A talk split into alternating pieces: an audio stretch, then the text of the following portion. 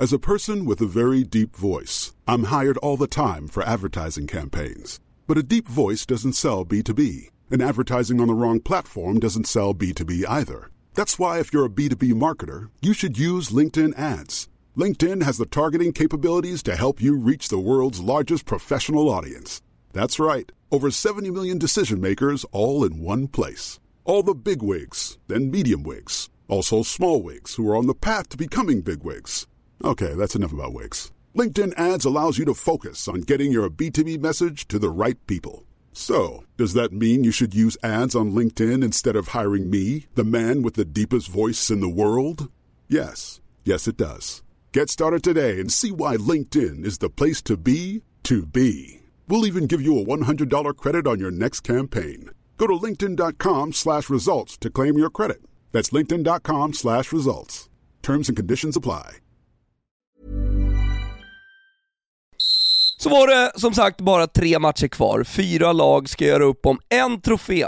Men samtidigt som Italien gjorde Belgien små, England visade klass, Spanien krampaktigt krånglade sig förbi Schweiz och Danmark sjukt nog planenligt slog Tjeckien, så startade också den riktiga fotbollen.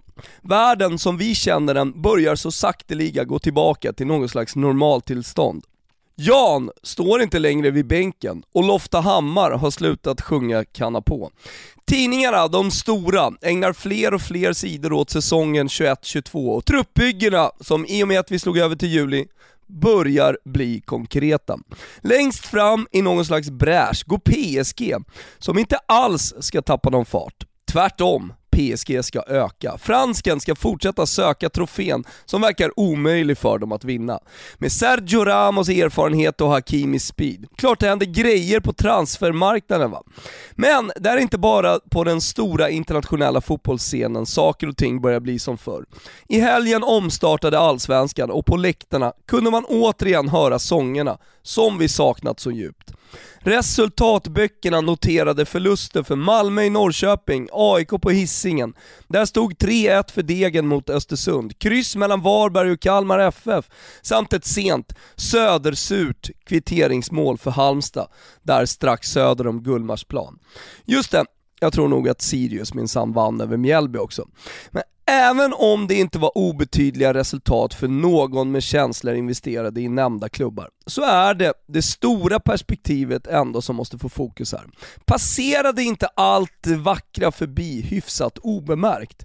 Vi har ju lidit så länge. Kollegor har ojat sig och krönikerat. Ingen fotboll utan publik. Plötsligt stod de där med bärs i magarna, rätt promillehalt i blodet och med struparna fulla av sång. Fotbollens essens, de som gör sporten unik. De stod ju där och sjöng sig hesa igen. Tusentals. Och visst kunde vi se det genom rutan. Men är det bara jag, eller glömdes det inte återkomsten, den stora återkomsten till arenorna totalt bort? Inte bara av sportmedia, men även riksmedia. Det har ju liksom passat att göra det till en politisk angelägenhet, supporterna alltså. Det har gjorts poänger av allt möjligt löst folk om att fotboll minsann inte är någonting utan publik. Sen stod de där och jag tycker att det var ganska tyst. Min känsla nu, det är att det lika snabbt som coviden tog oss kommer fotbollens äkta, genuina värden att glömmas bort. Vid första bangen kommer första kommentaren om att det kanske ändå var bättre att spela fotboll utan publik, som det var under pandemin.